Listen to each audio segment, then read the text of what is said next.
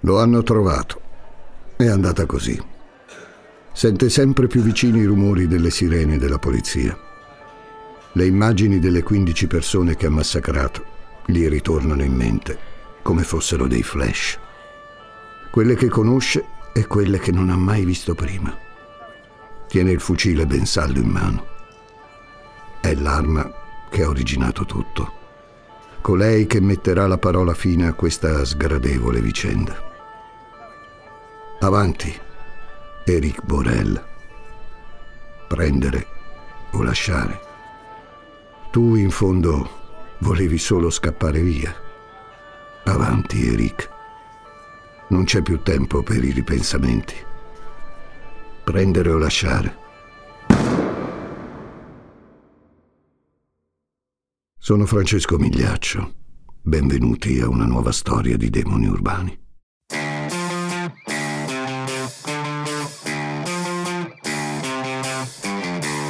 Gli ascoltabili presenta Demoni urbani, il lato oscuro della città.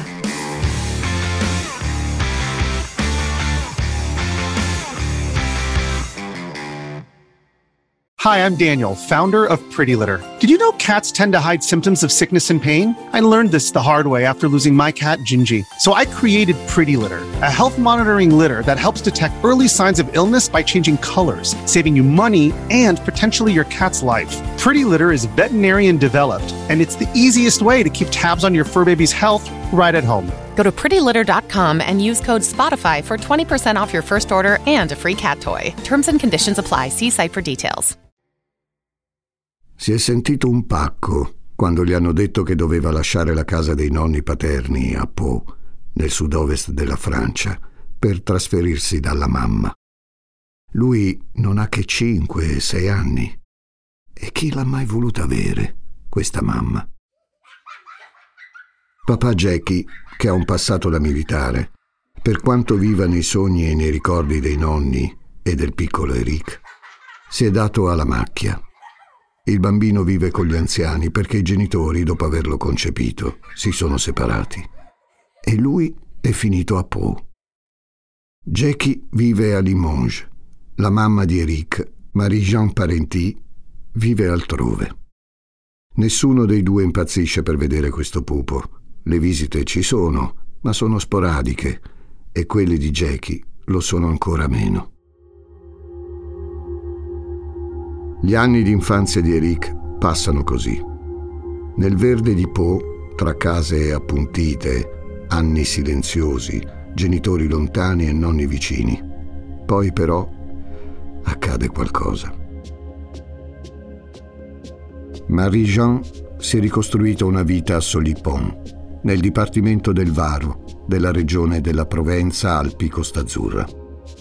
Ha sposato un uomo, Yves Bichet, che ha già due figli, Frank e Jean-Luc, di poco più grandi di Eric. A cinque anni il bambino lascia la casa dei nonni e raggiunge la madre a Solipon. È un'esistenza immersa in villaggi placidi, quasi indolenti, di una bellezza rassicurante. Un'esistenza di vigneti, di risate, di paese, insomma. Ed è proprio al villaggio che si pone un gran bel tema. Quello dell'inserimento del piccolo Eric Borel in casa della Parenti e del nuovo patrigno Yves. Una casa costruita in un terreno dei signori Bichet, i genitori di Yves, coi quali condividono parte dell'abitazione. L'inserimento di Eric in casa è un tema, sì, perché le cose non vanno bene. Sui rapporti tra Yves e il figliastro Eric, negli anni e sulle pagine dei giornali, si è detto molto. Da qualche parte leggerete che Yves maltrattava il primo figlio di sua moglie, arrivando persino a picchiarlo con gusto. I due figli di primo letto dell'uomo, invece, hanno sempre sostenuto che no. Yves non era mai cattivo con Eric, anzi, lo ha accolto in casa come fosse una sua creatura.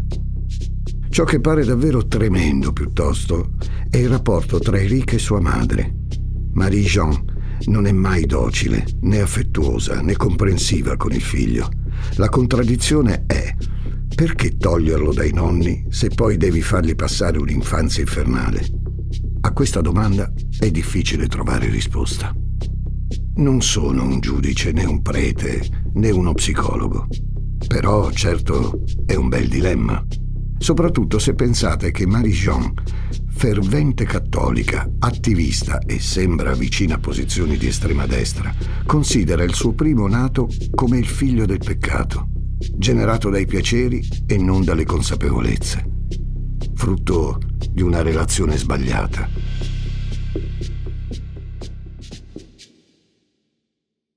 Marie-Jean non sa cosa pensare quando il suo sguardo incrocia quello di un figlio che cresce come in cattività tra quelle pareti. A volte prova affetto, altre volte invece ribrezzo. È la prova dei suoi errori, dei suoi limiti da donna che ha timore di Dio e che in passato ha sbagliato a concedersi a un uomo che non la meritava. Jackie Borel. È una signora molto rigida, eppure non ci riesce a trovare un equilibrio sentimentale verso il suo primo nato. Lei e Yves mettono al mondo un terzo figlio, Jean-Yves, poco dopo l'approdo di Enrique in casa. Jean-Yves è il frutto di un amore, di un'unione reale tra due sposi che si vogliono bene. Enrique invece è una nota stonata, un capriccio del passato. Eppure c'è. Cerco una foto dei Bichet sul web. Ne trovo una, in bianco e nero. Ci sono Marie-Jean con la permanente, Yves, Eric e il piccolo Jean-Yves. Sembrano una famiglia, se non felice, quantomeno serena. Nessuno immagina l'inferno che sa consumarsi dietro le pareti di casa. Il devastante senso di solitudine di Eric, la vena autoritaria di Mary Jean e la pettinatura tipica di quegli anni, il sorriso placido di Yves, l'ingenuo candore di Jean-Yves, l'ultimo nato.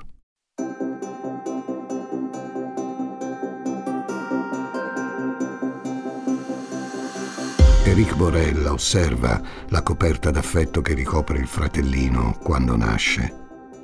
Hanno la stessa mamma, vivono sotto lo stesso tetto, mangiano le stesse cose eppure Eric percepisce una distanza siderale tra loro. Si sente un ospite in quella casa non sua. Lo sa che sua madre lo detesta. Gli sembra sempre di disturbare. È testimone di un film in cui non è che una comparsa, e le comparse non hanno diritto di parola. Passano gli anni in quella casa che è una gabbia ed Eric capisce come in fondo sia difficile instaurare rapporti autentici con le altre persone. Complesso fidarsi di chi non sei tu. Come fai a sapere chi ti dice la verità? Come fai a sapere che un giorno non ti tradirà? Preferisce rivolgersi a creature che gli danno tutto quello che gli serve.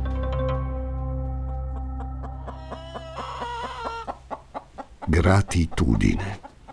Si accontenta di quella corrisposta dagli animali, galline per l'esattezza.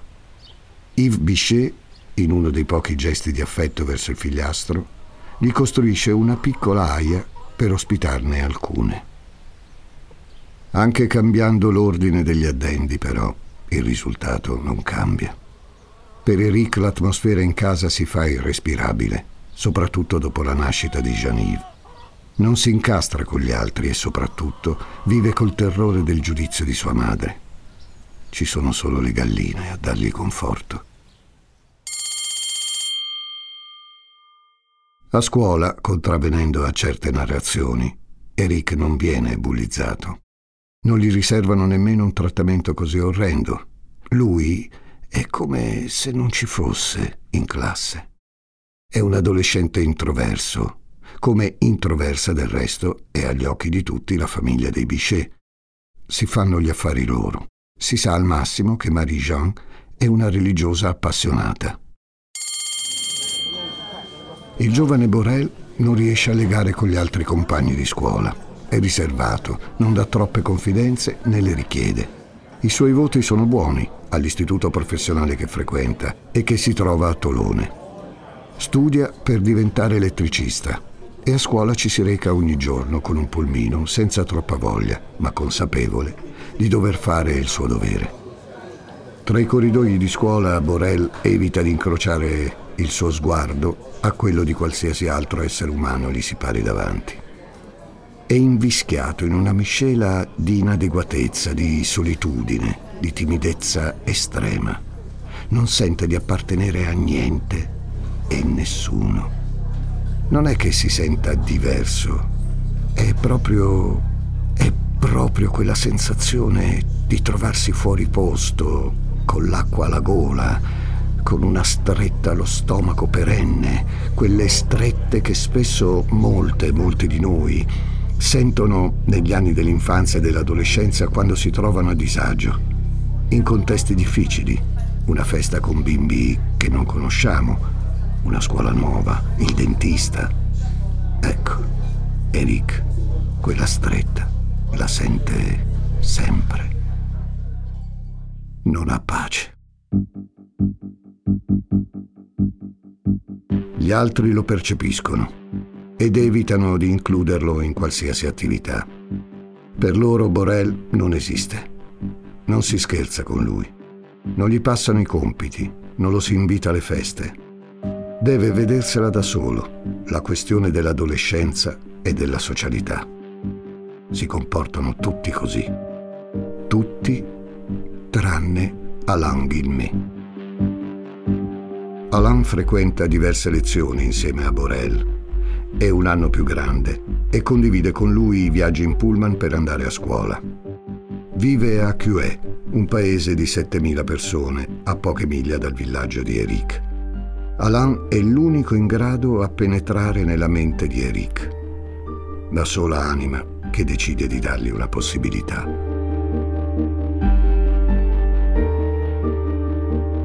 Alain accoglie Eric nella sua vita con il compagno di scuola, il giovane Borel, comprende per la prima volta che legarsi a qualcuno è importante. Alan non è come gli adolescenti che alle superiori lo considerano una creatura trasparente. Alan c'è e gli permette perfino di suonare la batteria nel gruppetto rock in cui Alan suona, i Black Dolphins. Borel è felice. Stare con il nuovo amico gli fa bene, almeno agli inizi e soprattutto lo distrae dai problemi di casa. Eh già, perché in casa i problemi continuano. La distanza tra Eric e il resto della famiglia è sempre più slabbrata. Persino i genitori del suo patrigno Yves lo guardano con alterigia, come se fosse un alieno o un ladro perenne, infiltrato nel loro territorio. A Marie-Jean interessa solo la Chiesa solo l'apparenza di una preghiera, solo il suo nuovo nucleo. Il vecchio, quello che comprende il giovane Borel, se lo trascina per convenzione. Quel figlio del peccato, però, continua a inchiodarla ai suoi limiti.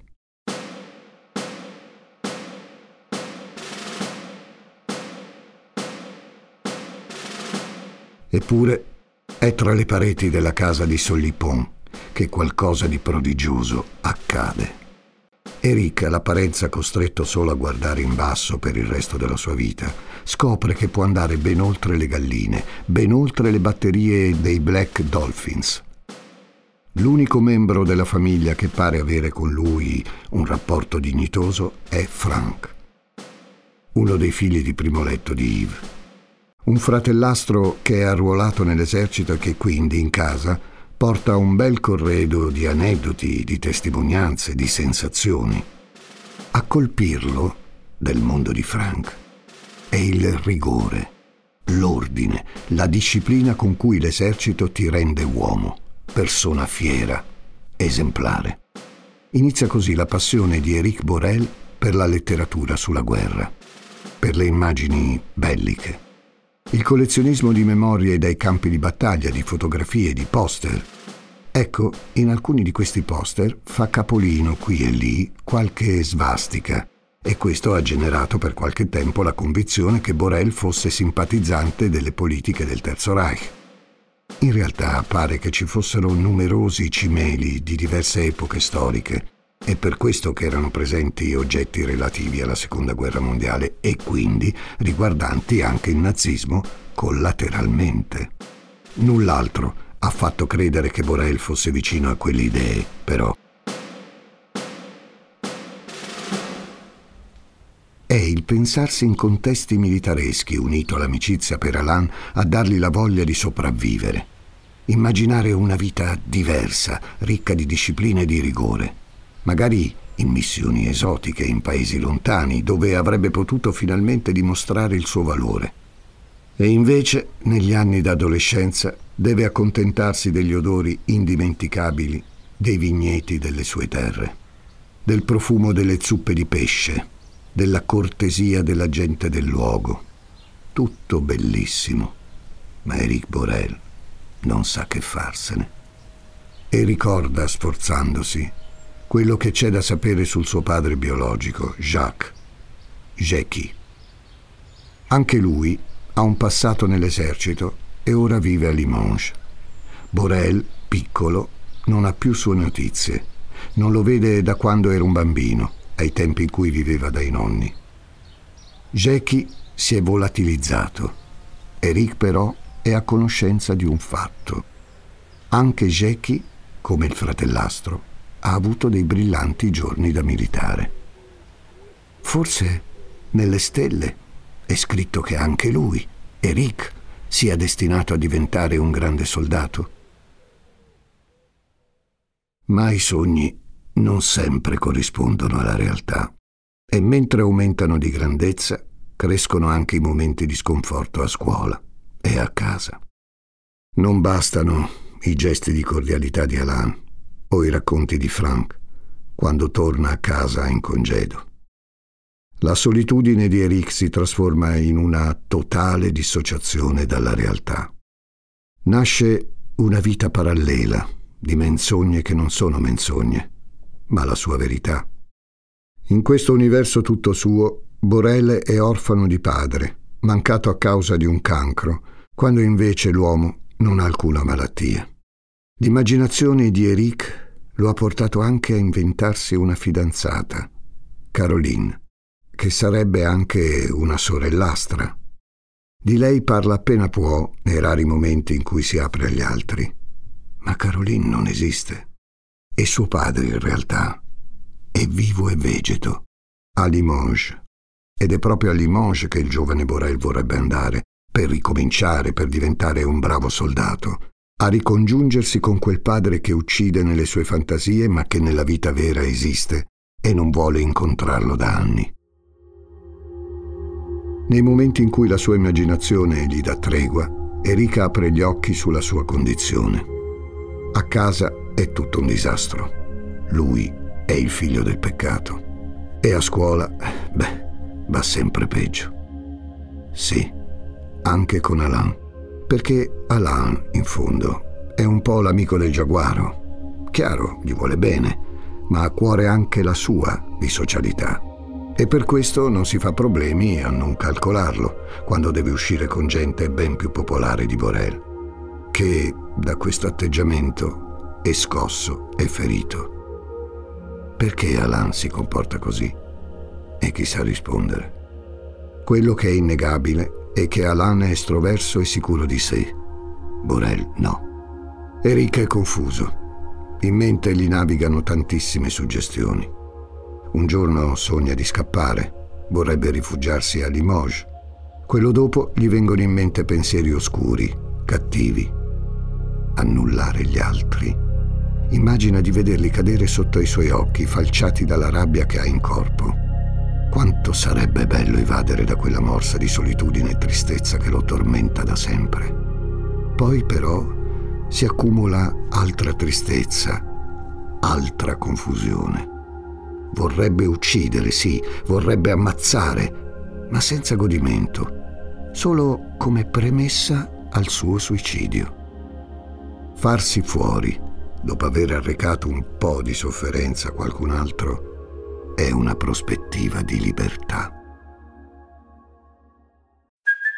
Hey, it's Kaylee Cuoco for Priceline. Ready to go to your happy place for a happy price? Well, why didn't you say so? Just download the Priceline app right now and save up to 60% on hotels. So, whether it's Cousin Kevin's Kazoo concert in Kansas City, go Kevin, or Becky's Bachelorette Bash in Bermuda, you never have to miss a trip ever again. So, download the Priceline app today. Your savings are waiting. Go to your happy place for a happy price. Go to your happy price, Priceline. Questa considerazione, negli attimi in cui è più vulnerabile, la condivide anche coi compagni di scuola, in quei pochi momenti in cui riesce ad aprirsi con loro. Voglio suicidarmi, ma non prima di aver ucciso due o tre persone. Più dichiarazioni di questa.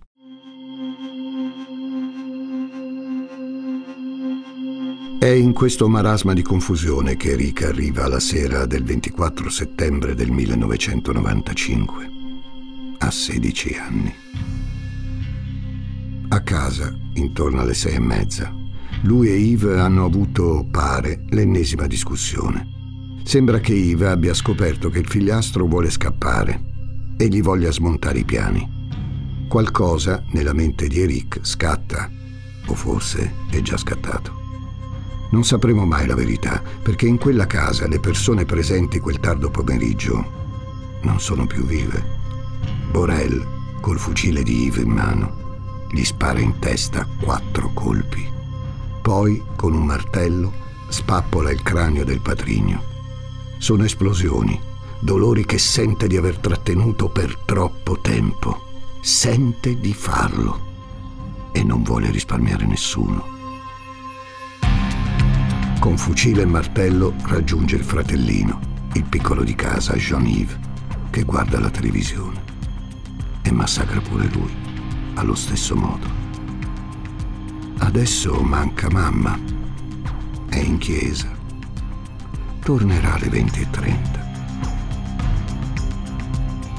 Dietro la porta, Eric l'aspetta, la mamma. Colei che lo ha messo al mondo ha un fremito che gli corre dentro le viscere. Mamma, perché sei così cattiva con me? Forse ha un ripensamento. Forse è ancora in tempo per ripensarci, per salvare tutto.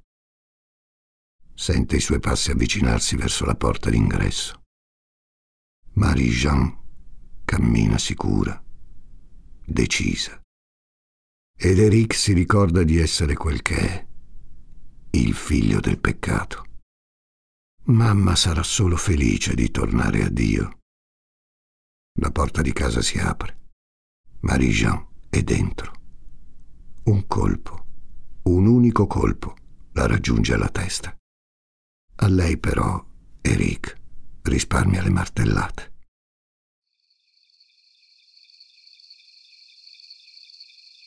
Potrebbe finire così questa storia e sarebbe già una tragedia di dimensioni indicibili. Qualcosa però ormai si è smosso nella mente di Eric Borel. Il ragazzo sente che la sua missione non è completa. Copre i cadaveri con dei lenzuoli, si veste di nero, afferra un borsone e ci ficca una mappa di Limoges, una pistola ad aria compressa, dei biscotti un impermeabile, e lascia la casa. Né i fratellastri più grandi né i genitori di Yves sono presenti nei dintorni quella sera maledetta. Ecco che inizia la lunga notte di Borel. Una notte innominata, che lui forse passa tra i vigneti o sugli stradoni industriali che collegano Solipon a Chiuet. Non si è mai saputo. Di certo c'è solo che con sé ha il fucile. Secondo alcune fonti fa persino un pezzetto in macchina, in quella manciata di chilometri che separano i due paesi. La destinazione è casa di Alain.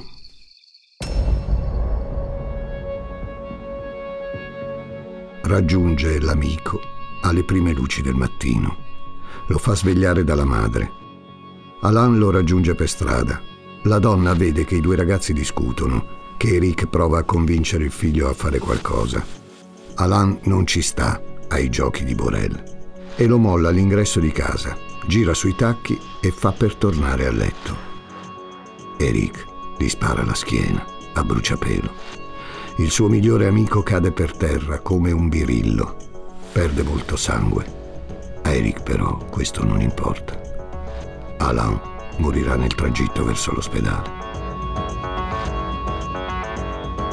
Liberarsi degli altri a questo punto non sembra poi così difficile per Eric.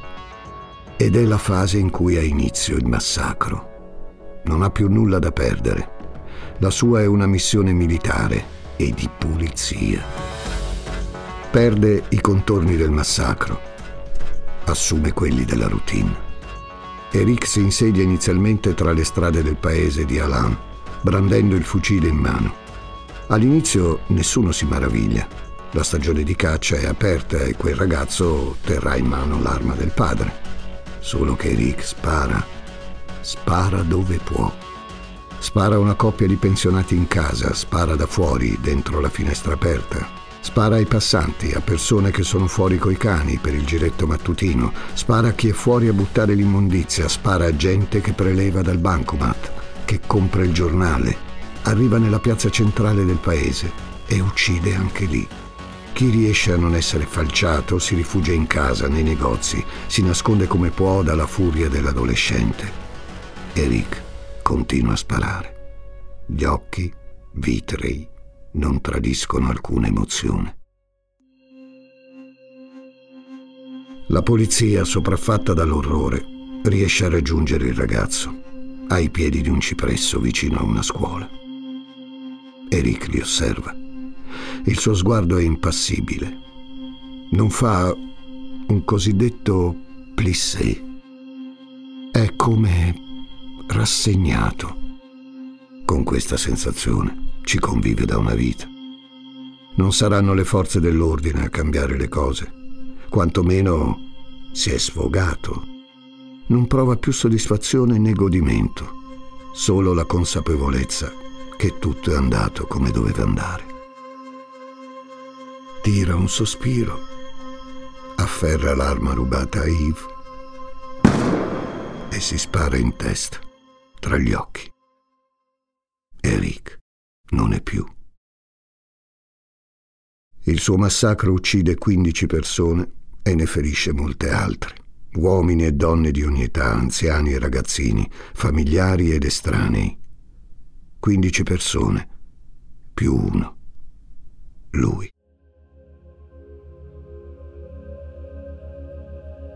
Quello che veramente inquieta di questa storia è che ne sapremo sempre davvero troppo poco. Una rabbia improvvisa o forse un sentimento di frustrazione covato troppo a lungo. Un furore adolescenziale culminato in un cruento e detestabile omicidio di massa. Una famiglia distrutta mentre la Francia sta a guardare uno dei suoi figli più giovani che uccide senza pietà per sfogo o per liberazione. Il padre di Yves, quando gli chiedono se Eric fosse un ragazzo difficile, risponde no, era pazzo. Su internet cerco qualche foto. Vedo un ragazzo, vedo un broncio, capelli biondo scuro, con un po' di gel.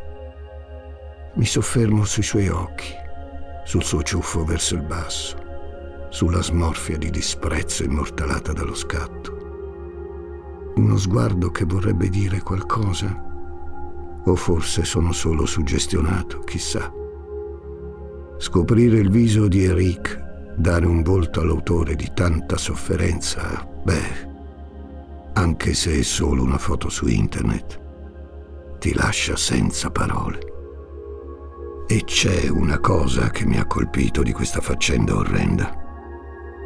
Quello che in molti ricordano, molti testimoni intendo, è che quel giorno, durante il massacro, Borel era calmissimo, nessuna traccia di emotività di smarrimento, di disperazione. Sembrava, dicono alcuni, semplicemente un ragazzo che sparava ai piccioni. Lo so, è tremendo da dire.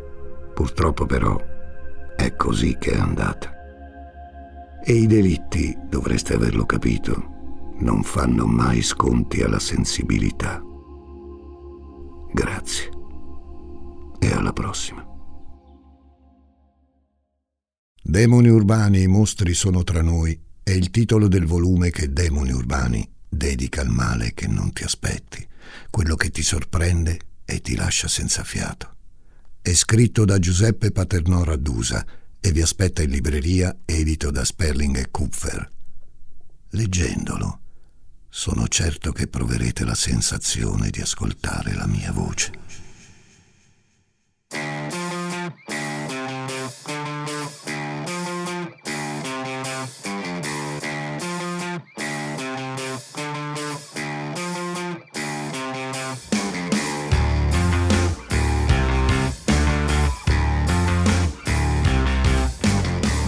Urbani è una serie originale degli ascoltabili a cura di Gianluca Chinnici e Giuseppe Paternò Raddusa, condotta da Francesco Migliaccio.